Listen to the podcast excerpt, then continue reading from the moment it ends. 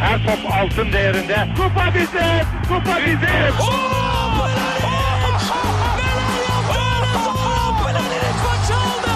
Dengeli de attı.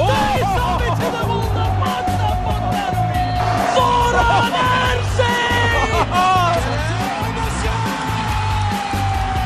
Dışarı çıkardı. Geldi, geldi, geldi.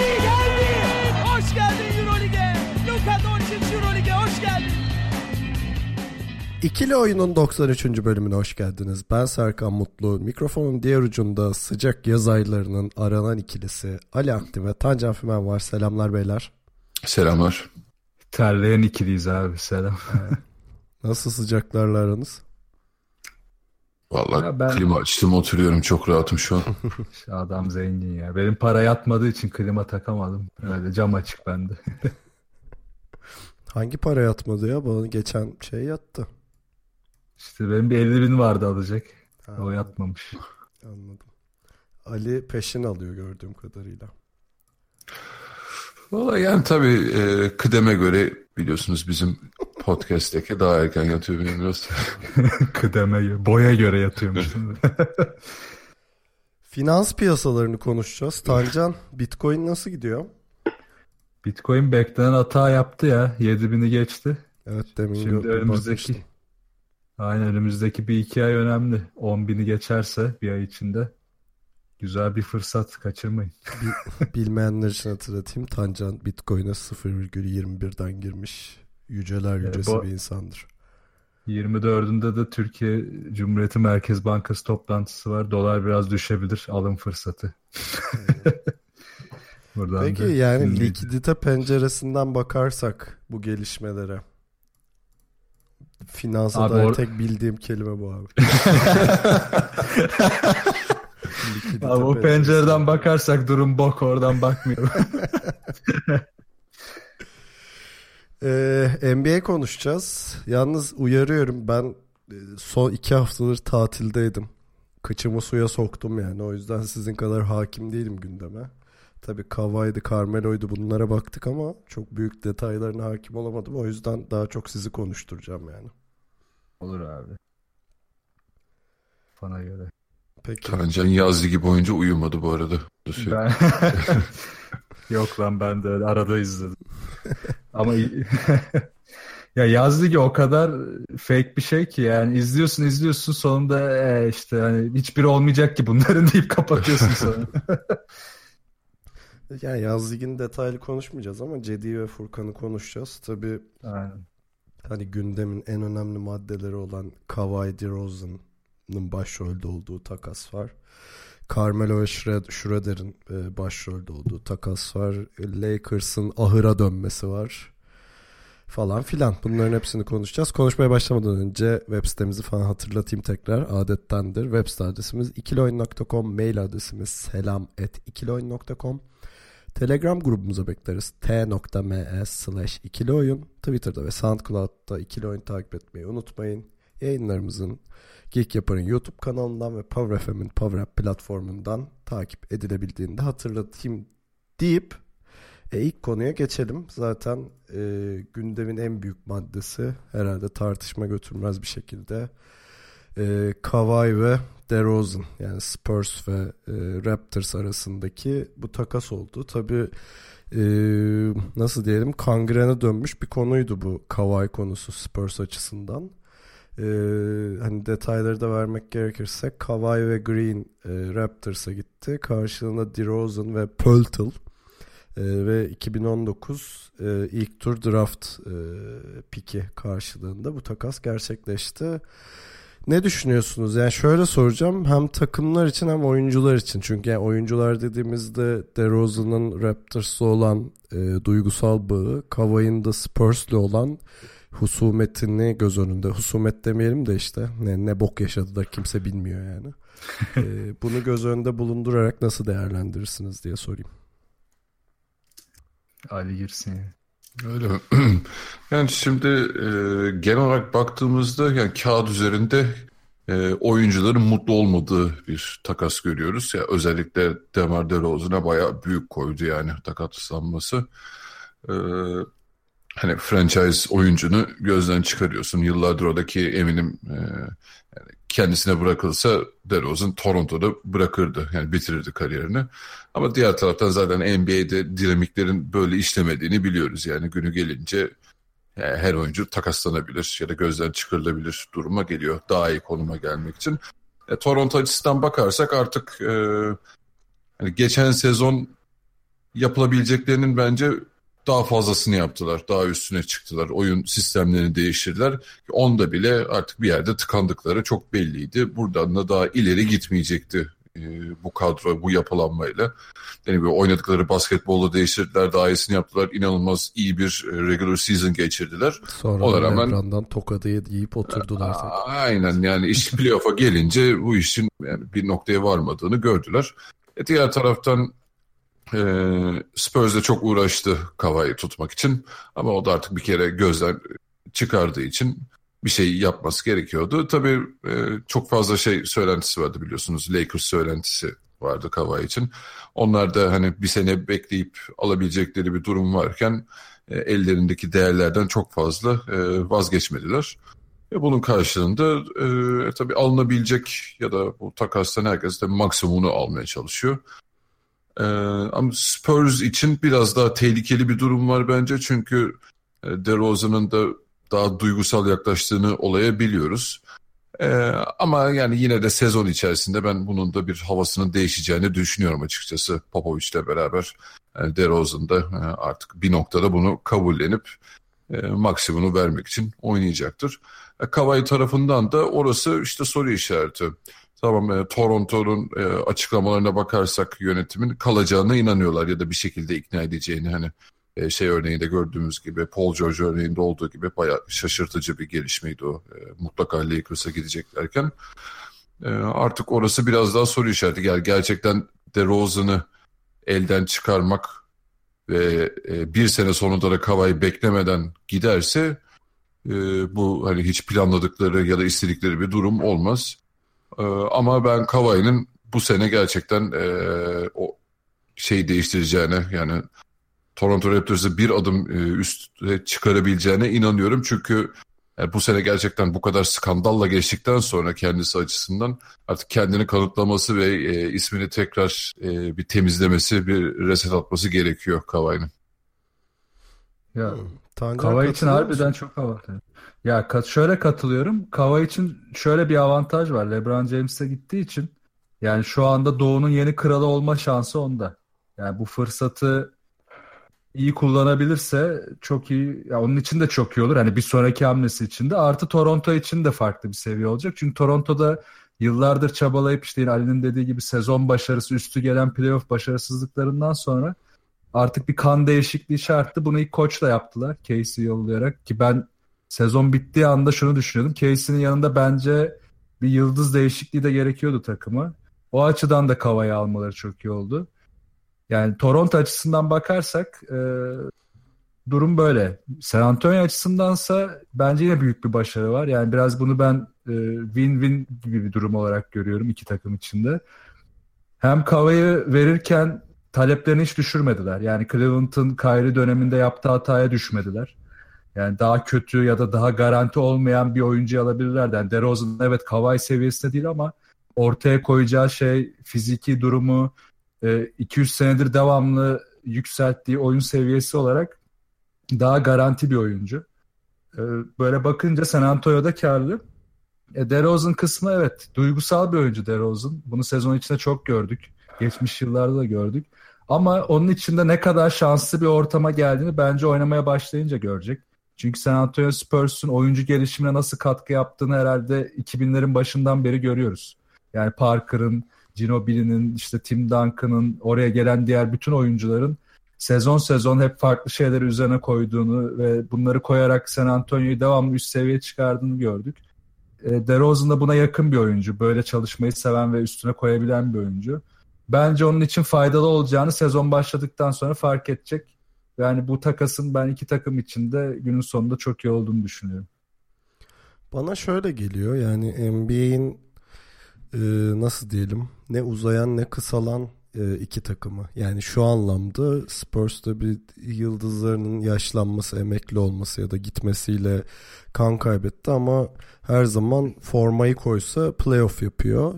E, Raptors tarafındaki hikayeyi zaten biliyorsunuz yani sezon boyunca çok konuşmuştuk. Yani bu iki takım hani e, böyle hard bir yeniden yapılanma yerine bir soft bir reset atmış oldular takımlarına gibi oldu. Ee, evet. Ben bu anlamda iki takımın karlı olduğunu düşünüyorum. Bence bu takasın kaybedenleri olacaksa oyuncular olur. Ee, yani şöyle Spurs zaten bu Kawhi evliliğinin bittiği çok açıktı. Hani e, elini yüksek tutarak çeşitli şeylere girdiler. E, transfer görüşmelerine girdiler ve sonunda ne olursa olsun bir All-Star'ı aldılar kadrolarına. Yani Tanca'nın verdiği oradaki e, Cleveland örneği gerçekten doğru oldu. Çünkü hani o takasın ilk döneminde ya acaba olur mu falan derken bir sene sonra nasıl kazık yedikleri daha iyi ortaya çıkmıştı. Evet. E, oyuncular açısından ama yani çok bilinmeyen şeyler var. Şimdi birincisi Kavay'ın bu sakatlıktan nasıl döneceği konusu var. E, çok uzun zamandır hiç oynamıyor. Bu arada sakatlığının detayları da tam bilinmiyor. Yani niye oynamıyordu, ne oldu, oradaki bilinmezler çok fazlaydı. E, ikincisi gerçekten e, nasıl diyelim yani NBA oyuncular için çok sempatik olmayan genelde çok tercih etmedikleri bir şehre gitmiş oldu. Kuzeye evet. sürdüler herifi yani. ee, hani orada olası bir başarısızlığından e, yani onun şeyi çok büyük olur. Üzerine yapışan etiketi çok büyük olur. E, DeRozan'da sizin de söylediğiniz gibi hani o duygusal taraf var ama DeRozan'ın şu e, hani Spurs gibi oturmuş bir franchise'da Popovich gibi iyi bir koçla çalışacak olması çok şeyi değiştirebilir. E, ama oyuncular için riskleri takımlar için olduğundan daha büyük bir takas diye düşünüyorum. Yani takım takımlar olası bir yeniden yapılanmayı geciktirecek ya da belki de iptal edecek bir deneme yapmış oldular. E, oyuncular oyuncuların ise kendilerini göstermek için ta, en azından takımlara göre bir dezavantajı var. Yani daha fazla çalışması işte DeRozan'ın şu duygusallığı bir tarafa bırakıp hani kendini ortaya koyması, Kavay'ın da sakatlıktan eski formuna yakın bir şekilde dönmesi gerekiyor ki bu ikisi de zor challenge'lar yani. Ya DeRozan'ın şöyle bir şansı da var orada. Ee, dediğin gibi risk yüksek. Ee, Popovic işte tahminen iki sene içinde emekli olursa ki bu dedikodularda dolaşıyor. Hem iki senelik bir artık son bir hamle olacak onun içinde. Bir de şöyle bir şansı var. Teknik yapı olarak Spurs DeRozan'a uygun. Yani hibrit oynayan bir takım yani daha çok tempo yapmayı sevmiyor açık sahada ama yarı sahaya geçince de hızlı oynamaya çalışıyor. Bunu hızlı oynarken de biraz daha modern oyuna yakın hibrit bir yapı oluşturuyorlar. Bu yapıda da DeRozan'ın Toronto'daki gibi yıldız bir kısayla oynamak yerine yıldız bir uzunla oynama şansı var Lamarcus'la. Yani Kawhi olduğundan daha iyi daha iyi bir ikili olabilirler DeRozan ve Lamarcus. Bunu değerlendirecektir bence San Antonio'da. Toronto tarafında da DeRozan'ın e, savunması ne kadar bir seviyede olsa da bir yere geldiğinde o seviye yetmiyordu ve o savunma sisteminden çok hızlı kopuyorlardı. Playoff'larda yaşadıkları en büyük sorunlardan biri buydu. Bütün sezon yaptıkları o savunmayı koruyamıyorlardı. Kawhi de bu savunmayı koruyabilir. Ve bütün takımı etrafında tutarak yükseltebilir bu savunmayı. Ya bu riskleri ya senin belirttiğin riskleri böyle aşabilirler bence. Yani sonuçta Toronto bu işe şöyle baktı. Olursa olur olmazsa zaten Kawhi gidecek gözüyle bakılıyor. Yani bir yeniden evet. başlamak için vesile olmuş olacak Toronto için. Ee, ama tabii yani şunu da konuşmak lazım aslında gündemde üçüncü maddeydi ama şimdi bir ortaya atacağım ne olursa olsun. Ee, şu Lakers yani o Kawhi'ın Lakers'la adı çok geçiyordu biliyorsunuz. Ee, ama Lakers da bir yandan garip garip bir senelik kontratları doldurdu şeye takıma. Ee, hani birazdan onlara da geleceğiz ama hani oradaki e, şey şöyle okunuyordu. Lakers olursa olur olmazsa ben bu seneyi bu şekilde geçiştiriyorum gözüyle bakıyor. E, bu arada LeBron da bunu kabul ettiği söyleniyor. Yani siz yeniden yapılanma için elinizi çabuk o kadar da çabuk tutmanıza gerek yok. Ben bu seneyi oynarım vesaire demiş LeBron. Ee, hani şu anki plan aslında Ali'nin Paul George benzetmesi uygun oldu hani e, şey gibi. kiralık oyuncu gibi görünüyor yani şeyde.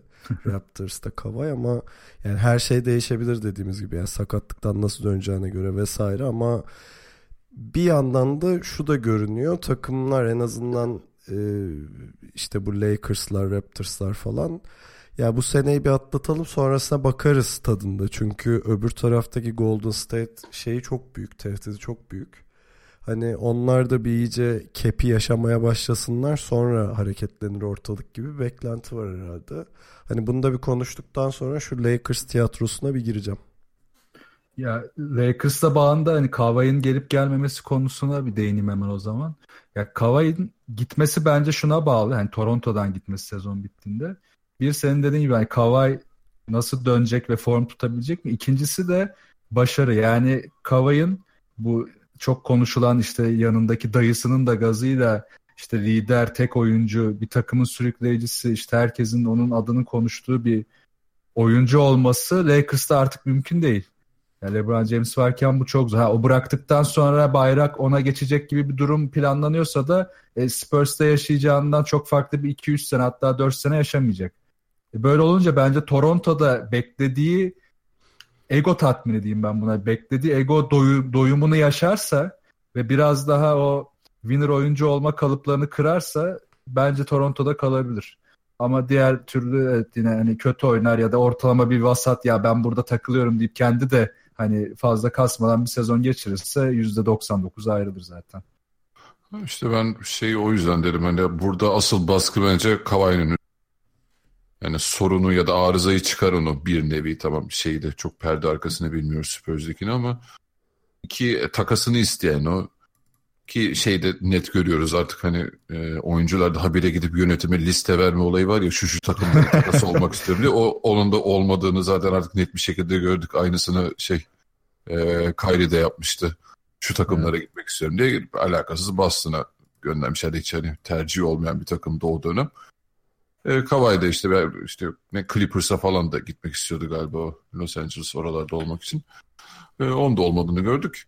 Şimdi dediğim gibi o ismini artık bir e, aka çıkarmak için yani temizlemesi için bence bu sene e, Toronto'da varını yoğunu ortaya koymalı ki yani kendi değerini kaybetmesin yoksa böyle bu seneyi de böyle sallamasyon geçirirse yani NBA'de artık bakışı değişebilir bu adamı bu kadar almaya değer mi noktasına gelebilir. E, çünkü orada da bir psikolojik tarafı olacak.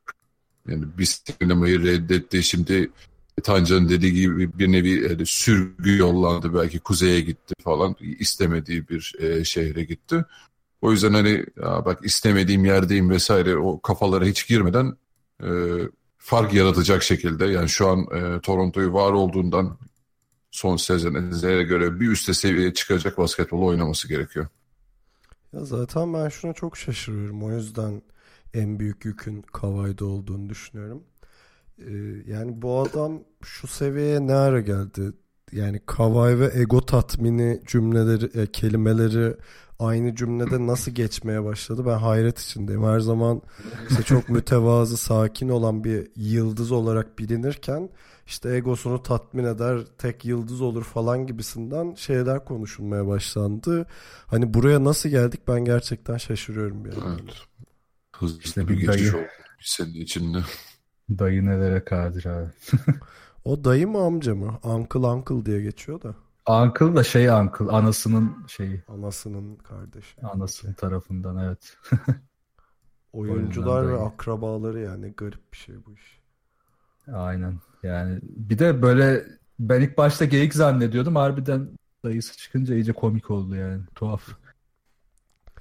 Peki Carmelo'ya gelmeden şu Lakers'ı da aradan çıkartalım. En son Ali'nin dediği çıktı ve bir de bir Ali artık şey leak source'ları Ali'ye konuşuyor diye. Yani ne kadar Cording source'e gireceğim. Yani arıza adam varsa orada şu anda dünyanın en iyi basketbolcusu olarak gösterilen adam da orada. Dünyanın en itici adamı da orada. Yani herkes orada şu anda. LeBron, Beasley, işte Stephenson, Rondo, Lonzo ve Lavarlar. E bir de Magic of. Johnson'ın kendisi çok garip bir yere dönüştü yani. Fast and Furious 9 kadrosu gibi oldu herif. Yeni kadro böyle.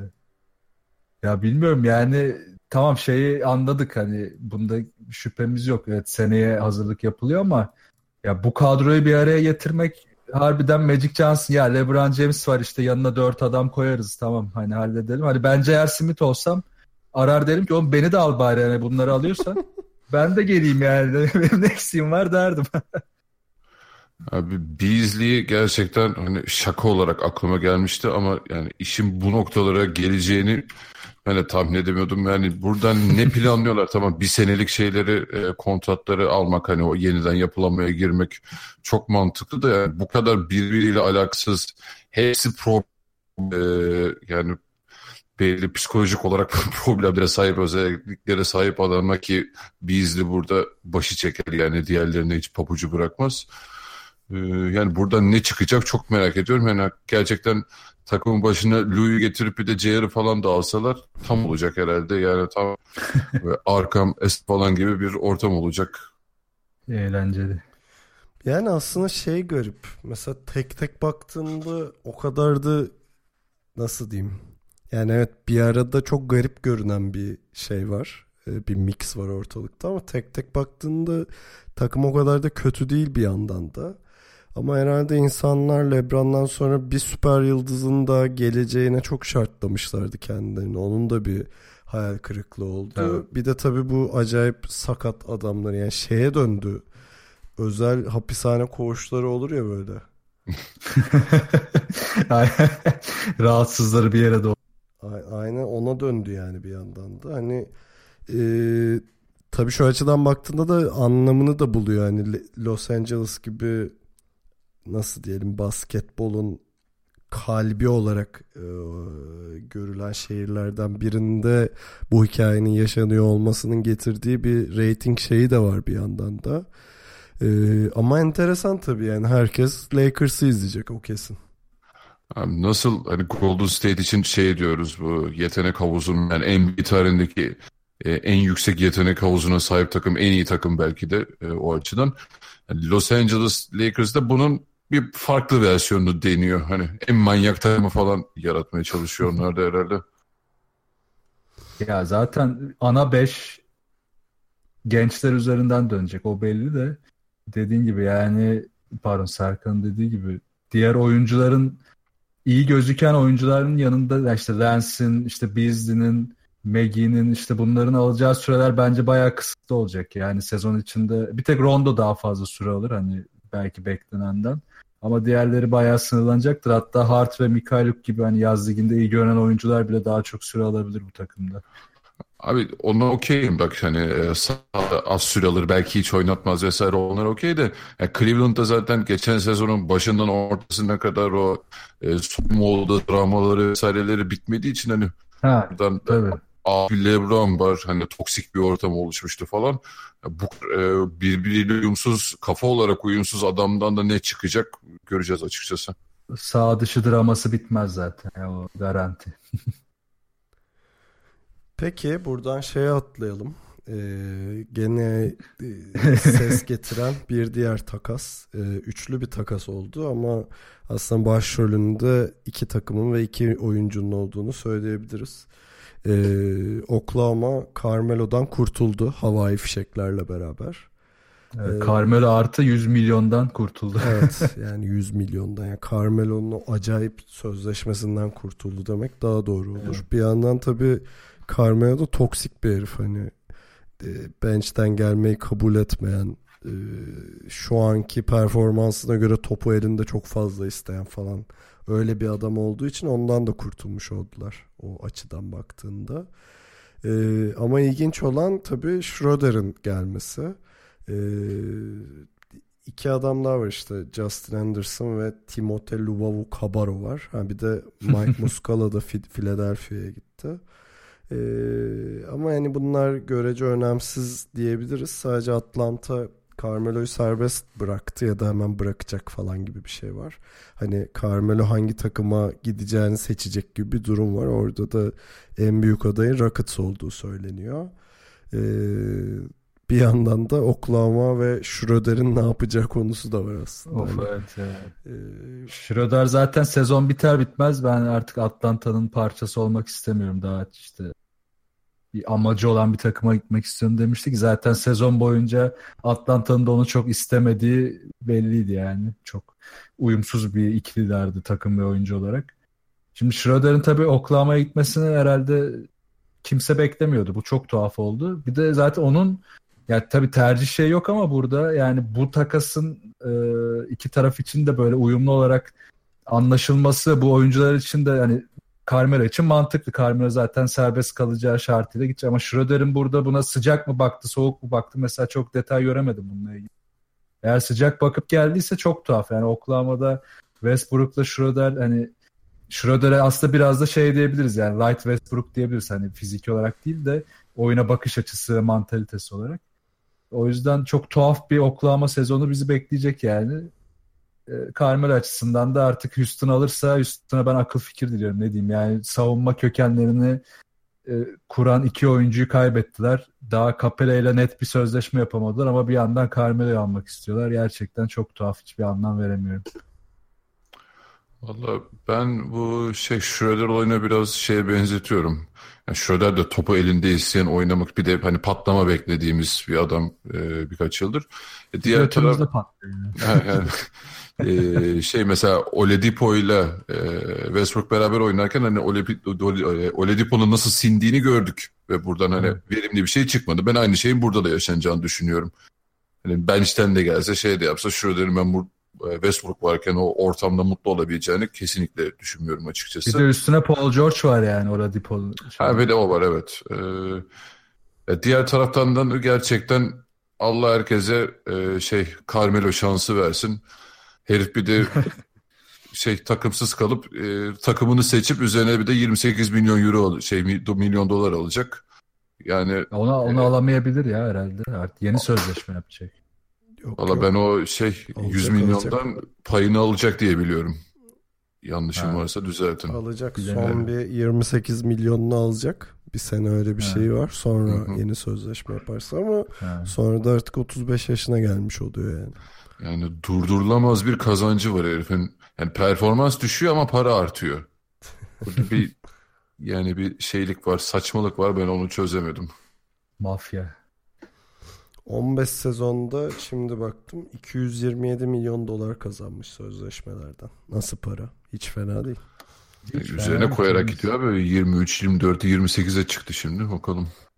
Ya herhalde New York tarihinin en büyük hatasıydı. Bir sonraki takımı da o takım için tarihi bir hata olabilir. Peki büyük lokmaları konuşmuş olduk böylece. Biraz da görece küçük lokmalarla devam edelim. Öncelikle e, Ali hayırlı olsun Smart'la sözleşme yenilediniz.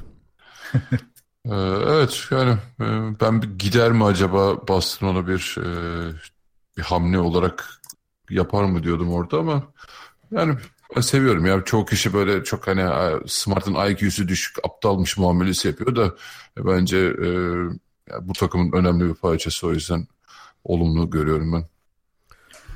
Bir de Boston acele etmedi orada. Evet 4 yıl 52. Ya Boston şunu iyi yaptı. Ee, bu kontratı bence verebileceği minimumda tuttu. Acele etmedi. Ve duyduğumuza göre hani bir teklif de gelmemiş Smart hani başka diğer takımlardan. En azından iyi bir teklif gelmemiş. Bekleyip de bunu yapınca da Smart'ta evet demek zorunda kaldı. Yani o biraz daha yüksek bekliyordu. 15-16 civarı bekliyordu ama 13 civarında da bunu kapatmak gayet iyi oldu. Ya Smart zaten e, nasıl diyeyim ya Brad Stevens takımından adam almak biraz riskli bir iş gerçekten de. Çünkü Hani evet. e, direkt bir artı 5 puan ekliyor Brad Stevens'ın varlı oyunculara. E, Smart da öyle bu yatırımı bu seviyede başka takımların yapması çok zor olan bir adam. Yani Boston'la şeyi çok iyi kimyası çok iyi uyuşuyor da başka bir takımda çok hani bu paraları hak etmeyen bir adam olarak e, çıkabilirdi. Bence iyi oldu yani hem Smart için hem Boston için diye düşünüyorum. Ya Smart'ın verebildiği şeylerini verebildiği şeyleri kolay kolay bulamıyorsunuz gerçekten. Yani o takımı ateşlemesi, itici gücü olması, takım motoru olması e, belki hani o eksiklerini çok farklı yönden tamamlıyor onun. E, yani bu takım içinde bence gerekli bir adam ya lazım. Peki haftanın çakalı olarak Bielisa'yı konuşalım mı? Kesinlikle ya adam karıştırıp ortalığı aldı kontratı. Yani evet iki söylenti yaydı ortaya. Philadelphia ile 4 falan konuşuluyormuş bir yıl için. Fenerbahçe, CSK, Avrupa'ya gideceğim falan derken bir baktık Kings'le 3 yıl 20.5 milyon dolar imzalamış. Hayırlı olsun kardeşim. Karşım sabatmış. Divaç babamıza selamlar buradan. Ağırlığını koydu. Divaç harbiden mahallenin böyle çocuklara şeker dağıtan abisi gibi ya. Herkes dağıtıyor. İşte Kings'in sonu hayırlı olsun. Yani bu arada Bielisa bence çoğu yaptıkları hamleden daha iyi Kings için. Ama yani bu seviyede paralar harcayıp bir 3-4 sene sonra böyle bir plansızlık da gelince ne yapacaklar çok merak ediyorum. Ya ben gerçekten bu arada Bielisa'nın hani kontratsız kalmış ya da kontratsız değil de işte bu kadar düşük paraların konuşulması çok şaşırtıcı geliyordu bana. Ee, ama işte daha önce de konuştuk ya bütün takımlar daha önce yediği hurmaların tırmalamasıyla uğraşıyor evet. şu anda. Hani Bielisa'nın e, biraz öyle bir şanssızlığı vardı o noktada ama şunu da görmüş olduk herhalde. Çakal bir menajerin nelere kadir olduğunu da hani iki tane tweetle bir oyuncunun piyasasını nasıl yükseltebildiğini de görmüş oluyoruz. Çünkü menajeri işte Obradovic'le olan fotoğrafını falan koydu Twitter'a. Millet gaza geldi. CSK konuşuldu etti derken hop bir baktık Kings'e gitti. E, şeyi hatırlıyor musun? David Pick işte Sacramento'yla görüşüyor. işte şu rakamlar konuşuluyor dedi. Herif üzerine Pinokyo çizip tekrar tweet attı falan ona. evet öyle ya. olunca dedim ben de vay anısını herhalde Fenerbahçe yani Avrupa işi ciddi mi derken tak diye e, David Pick'in söylediği çıktı yani. Ama herhalde işte orada abi. şöyle bir şey var yani Fenerbahçe cidden onun için potada olan bir takım da Fenerbahçe'nin mevcut kadrosuna gerçekten çok ihtiyacı yok. Yani birine çıkartıp yerine Bielisa'yı sokması gerekiyor. Hani Melli ya da Veseli'den vazgeçer misin Bielisa için? Biraz soru işareti yani. Bir de kötü bir ana denk geldi. Şimdi kısa ihtiyacı varken hani 3-4 oynayacak bir oyuncuyu almak tabii orada biraz e, şeyde ellerini kısırlaştırdı yani. Evet, para zaten sıkıntıydı bence Fenerbahçe için de dediğin doğru yani o kalabalık rotasyonu pek entegre edemeyebilirlerdi. Ya da en azından verimli olmazdı bütçe sınırları içerisinde. E, tabii bir yandan da Bielisa ile Bogdanovic de buluşmuş oldu tekrardan. Hani Kings en azından Türk taraftarlar için izlemesi heyecan verici bir takıma dönüşmüş olabilir yani. Forma da satarlar. Bakalım evet. Türkiye sokaklarında görürüz bu sene. Sıradaki maddem e, Jabari Parker'ın Bulls'a gitmesi. E, bunu nasıl görüyorsunuz? Bulls bence çok güzel bir kadro oldu ama kağıt üzerinde. Yani geçen sene hani konuşmuştuk ya ya geçen sezon daha doğrusu Bulls'un o ilk e, çok kötü döneminden sonra çok iyi bir çıkış yakalamışlardı. Hoiberg elindeki kadroyu çok iyi kullanmıştı. Sakatları iyileşmişti falan. Her şeyi çözmüştü ki Mirotic de çok iyi oynamıştı orada. Sonra Mirotic gitti. Ya şimdiki takım da bu sefer daha fazla parçaya sahip ve hepsinin bir özelliği var. Yani takımda çok iyi şütörler var, çok iyi atletler var. Ee, çok iyi bir iki senelik çok iyi bir çaylak potansiyel oyuncu var. Wendell Carter Jr. yaz liginde çok iyi oynadı. Yani Markana zaten üstüne daha da koyacak bu sene. Jabari Parker sakatlıktan çıktı iyi bir hamle. Yani Parker hamlesiyle Chicago Bulls geçen seneye göre herhalde kadro derinliğini 5'e fırladı. Yani şu an malzeme çok iyi. Bundan Hoiberg sezon ortasını beklemeden iyi bir şey çıkarabilirse hem savunma tarafında hem hücum tarafında bence çok eğlenceli bir takım izleyebiliriz. Playoff yapamazlar. Yap. Ben eğlenceli dedim. Playoff demedim. Teşekkürler Ali ve gerçekler. öyle ya. Eğlenceyi bölmeyi çok seviyor yani. Buz mu çöp falan diyor. Yok ama bence çok soru işaretli bir sezonları olacak şey açısından. E, sağlıklı kalabilecekler mi ben en çok onu merak ediyorum. Hani Lavin'le özellikle Parker'ın e, sağlıklı kalırlarsa dediğin gibi gerçekten çok eğlenceli, güzel bir e, sezon izleyebiliriz Bulls için ama diğer taraftan da biraz hani güven sarsıldı artık o noktalarda. Bakalım göreceğiz. Peki asıl üzücü olan transferi yani üzücü derken şöyle daha birkaç sene önce işte All Star olur mu Max kontrat alır mı dediğimiz Isaiah Thomas e, bir yıl 2 milyon karşılığı Denver'a gitti ve yani gerçekten de e, adam yani silinme tehlikesiyle karşı karşıya bir yandan baktığında. Yani birkaç sene öncesi dediğin son sezonu saymazsak ondan önceki sezon zaten Boston'dan maksimum mu alır, All Star mı olur falan onları konuşuyorduk. Ee, bir sezon içerisinde hani o işte tabii sakatlığın da etkisi vardı Cleveland'a geçişte. Öyle bir şey olur mu derken çöktü yani. Belki Sacramento günlerine dönecek neredeyse Isaiah Thomas. Üzücü yani o da biraz fazla kafaya takıyor böyle sosyal medyadan sürekli laf sokmalar yok işte DeRozan'a sahip çıkmalar falan yani. Böyle şey kardeşim vefa kalmamış buralarda. Semptis midir falan ha, aynen o moda girdi iyice o da. Yani herhalde bir kere daha demin dediğim Brad Stevens takımından adam alırken dikkat etme e, gerçeğini gözler önüne koyan da bir şey oldu bir yandan da. Aynen öyle. Yani Isaiah Thomas'ın ve bunun farkında olmaması daha kötü. Yani o sistem içerisinde faydalı olduğunun, iyi olduğunun öne çıktığını bence hiçbir zaman fark etmedi Isaiah Thomas. En büyük kaybı da oldu. Keşke bunu daha önce fark edebilseydi.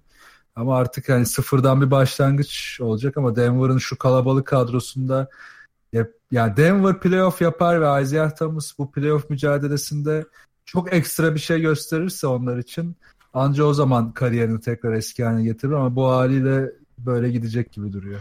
Bu haliyle şeyde... iki seneye Efes'te diyorsun. Ergin Ataman kaçırmaz. Şeyde daha önce konuşmuştuk ya Isaiah Thomas'ın hani tamam şey kısmında Serkan'a katılıyorum. Hani Brad Stevens takımında iyi parlıyor oyuncular. Mesela Terry Rozier'ın da bu sene olduğu gibi. Ama yani daha Isaiah zaten Boston'da oynarken de bir havaya girmişti yani. Tamam ben oldum. Hani e, şey Boston'da zaten o yüzden biraz e, arka planda sıkıntılar yaşanmıştı. E, öyle haberler çıkıyordu. Ondan da, dedim zaten bunun farkında hmm. hiç değildi o kendisi. Aynen. Tabii Ali sen daha hakimsin Boston'ın soyunma odasına. Arada bize malumatlar ver yani. Kaynaklarını ee, Şey Nader gitti bu arada. Ondan da kurtulduk. Ondan bir şey olmayacağı belliydi.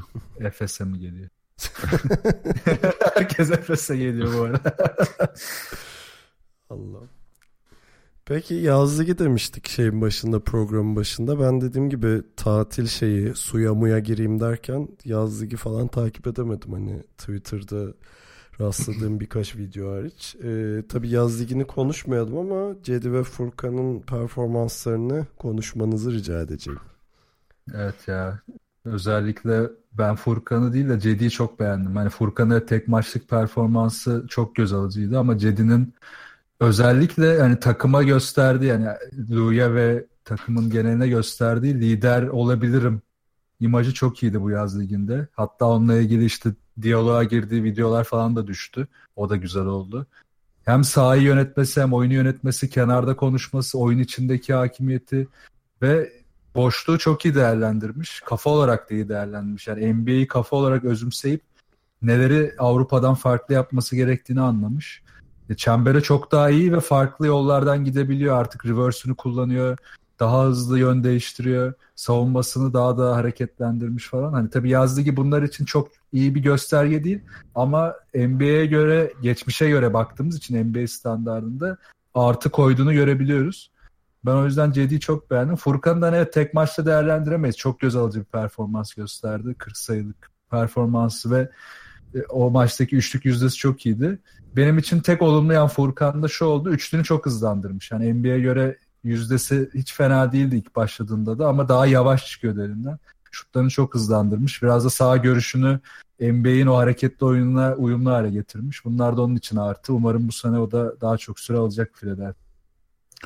Orada CD ile ilgili şu da var mesela e, özellikle hani bu Efes'ten gittikten sonraki dönemde yani şeylerle karşılaştırdığımızda bu sezon e, Cleveland'dan gerçekten çok şey almış Cedi. O evet. net gözüküyor. Mesela şutu bence e, net bir şekilde gelişmiş ki bu karşılaştırmalı videolar falan da yapılıyor özellikle Reddit'te. E, mesela e, Kyle Korver'a çok benzer bir stilde e, geliştirmeye başladı şutunu. E, aynı şekilde elden çıkarıyorlar. E, aynı şekilde pozisyon almaya başlamışlar. Mesela LeBron'dan iyi, iyi bir sağ görüşü kapmaya kapa, e, kapmış. E, topu çok iyi dağ, dağıtıyor falan. Yani bunlar çok olumlu gelişmeler. Yani fiziksel bir gelişim falan onları zaten bekliyorduk. E, oraya uyum sağladıkça zaten daha fazlasını vereceğini biliyorduk ama benim beklentimin üzerinde gelişmeye başladı Cedi ki bu da çok heyecan verici. Bir de ilginç bir şekilde hani şutu gelişmiş dedin. Furkan ve Cedi için milli takım kampının bu yaza gelmesi de iyi oldu. Yani için hem idman açısından hem de maç temposunu yaz ligindeki diğer oyunculara göre daha iyi yakaladı. Orada da çok iyi şut attı ikisi de. Gerçekten hani bu milli takım sürecine çok kızıyorduk ama ilk kez faydası evet. oldu. Furkan'ın da artık biraz daha e, sürekliliği ön plana çıkarması gerekiyor. Dediğin gibi 8-3'lük atmıştı yanlış hatırlamıyorsam o şey. E, evet. Sayı attığı maçta. E, artık onun havasına mı girdi, heyecanına mı kapıldı bilmiyorum. Bir sonraki maçta hiç atamadı yok. 9'da 1 mi ne öyle bir e, şey. Baya kötü attı. Evet. Yani onu artık yayması gerekiyor. Zaten Furkan için en büyük tehlike o ya. Yani şutuna tam olarak güvenemiyorsun hiçbir şekilde. Ee, eğer zaten yani 8 üçlük atmasını zaten beklemiyor hiç kimse de en azından geldiğinde affetmeyeceğine dair bir güvencesi olursa çok daha fazla forma şansı bulabilir. Ama tabii ki de o tek maçtaki 40 sayılık görkemli performansı pek de bir şey ifade etmiyor bir yandan NBA standartları için o kesin yani. Tabii oyuna girdiğinde ondan bekle girdiğinde en azından 2 üçlüğünü boş bir pozisyon yaratarak bulmasını isteyecek sezon. Çünkü kenardan gelecek oyuncular da değişti hani şutör olarak. Furkan bu standartı dediğin gibi yakalarsa zaten süresi de artacak. Ya Cavaliers'tan bir ses var mı? Yani ben kaçırmadım değil mi? Hiçbir şey olmuyor takımda. Yaprak Abi, kımıldamıyor. Ke- yani. Kendrick Perkins'i bıraktılar. Bu önemli bir hamleydi. Takım elbiseyi kapıp gitti resmen ya. Deplasmanlara gitti. Aynen yani. LeBron James ona da bir şeyler almıştır zaten. Onları da götürmüştür. Valla Sexton geldi işte drafttan. Ee, o da hani yaz liginde çok ortaya bir şey koyamadı. Yani en azından böyle bir inanılmaz bir oyuncu olacak iz bırakmadı kimse de. Ama hani biz tabii ki bir potansiyeli var. Biraz bu sene bence Cleveland'ın e, Cedi'nin işte Sexton'ın ve diğer gençlerin işte Kevin Love'ın yanında at koşturacağı bir yer olacak gibi Kevin Love da takasını istiyordu orada da bir hareket. Belki oradan da bir hamle gelebilir sonra. Kevin Love takas istedi mi? İstiyor muhabbeti dönüyordu. Ha. Yani çok ciddi böyle gideceğim ben bırakın demedi de hani takas olursam iyi olur muhabbeti dönmüştü. Hocam beni bir salın be demiş. ya, ya işte bir yandan bu Cedi için fena bir haber olmayabilir bir yandan da. Yani zaten şey söylüyorduk Cleveland'ın orta alt seviye bir takım olacağını LeBron gittikten sonra. Ee, yani ne olursa olsun Cedi'nin sürelerinin artacağını öngörebiliriz buradan hani e, şeyin Cleveland'ın o contender bir takım olmayacağını göz önünde bulundurarak söylüyorum bunu. Aynen öyle. 5 başlayacaktır. Hatta Zizic, Zizic için bile bu kadroyu ya. Zaten ta, Tristan Thompson var. Bir de Fry'ı aldılar geri işte. Channing Fry'ı aldılar bu arada. Evet. O da bir hamle olarak kenara ekleyebiliriz. Peki son gündem maddesi yani iki tane var. Biri çok üzücü ama öncelikle son transfer gündemini söyleyelim. Ee, NBA'den Euroleague'e dönen bir diğer isim ee, Tyler Ennis oldu. Ee, Fenerbahçe ile sözleşme imzaladı geçtiğimiz hafta. Bu biraz enteresan tabii yani Fenerbahçe'nin kısa rotasyonunda adam aradığını herkes biliyordu işte Vanamaker'ın e, ayrılmasından sonra. Bu arada Nanali'nin de taliplerinin çok olduğu söyleniyor işte bir NBA'de şansını denedi bir yandan Baskonya ve Barcelona konuşuluyor falan. E, bu düzlemde Fener'in bir kısa almasına kesin gözüyle bakılıyordu ama Tyler Ennis benim için biraz sürpriz oldu. Siz nasıl değerlendiriyorsunuz? E, yani beklenti daha hazır bir e, adam üzerineydi ki orada da Shane Larkin çok ön plana çıkıyordu. İşte İsmail Şenol söylemişti Malcolm Delaney ile görüşmüş Fenerbahçe.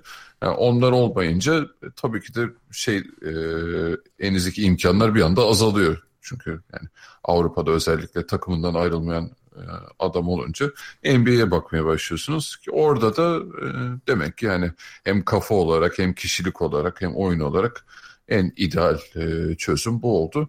E tabii biraz kapalı kutu olacak çünkü NBA oyuncularının buraya gelince ilk bir senede çok iyi performanslar veremediğini biliyoruz. E, en azından bir sezonluk bir alışma süreci oluyor. Ama potansiyel olarak bakarsak e, Tyler Ennis e, pick and roll'ü iyi oynayan, takımı iyi yönlendiren bir adam. Ama Vanamaker kadar skorer değil. O yüzden e, o, öyle bir beklentiye bence girmememiz gerekiyor. E, üçlüğünü bildiğim kadarıyla e, NBA'de biraz üst yani her sezon biraz daha üzerine koymaya başladı ama yani dediğim gibi böyle skor anlamında değil daha çok takımı e, oynatma anlamında hani biraz sulukasımsı orada belki e, iyi bir ikinci ünite e, şeyi çıkabilir. Bakalım hani biraz soru işaretli olacak gibi geliyor. Ya bu tarz oyuncuları ilk geldiği sezon ne zaman hani eskiye göre değerlendirsek ya da işte eski izlediğimiz maçlarına göre bir yorum yapsak hep patladık.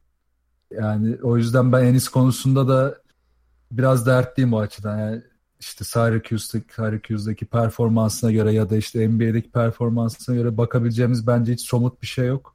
Oradaki performanslar çünkü Euroleague için hiçbir gösterge olamıyor. E, bu tip adamların işte Serkan'ın belirttiği gibi ilk Avrupa'ya gelişleri de her zaman sıkıntılı. Ben o yüzden Fenerbahçe adına Bennett'tan sonra bu işin çok yanlış bir hamle olabileceğini düşünüyorum açıkçası. Korkutuyor beni. Ve Fenerbahçe'nin hücum sisteminde en önemli etkenlerden biri delicilik. Yani delicilik özelliği olan bir tek Vanamaker vardı. Arada Sulukas hani off ivmeyi yakalarsa o kadar delici olabiliyordu. Onun dışında hani önceden bunu Bogdanovic daha çok yapıyordu iyi yapıyordu ve delicilikten sonra top da yönlendirebiliyordu. Mesela Vanamaker'ın orada da bazı sıkıntıları vardı. Ama yine de delici olması Fenerbahçe'yi Final Four'da yukarı taşıyan bir etkendi. Enis'in bu kadar delici olup olamayacağı büyük bir soru işaretiyken bu topa girmek bence biraz riskli oldu. Ama umarım iyi olur. Ben açıkçası korkuyorum.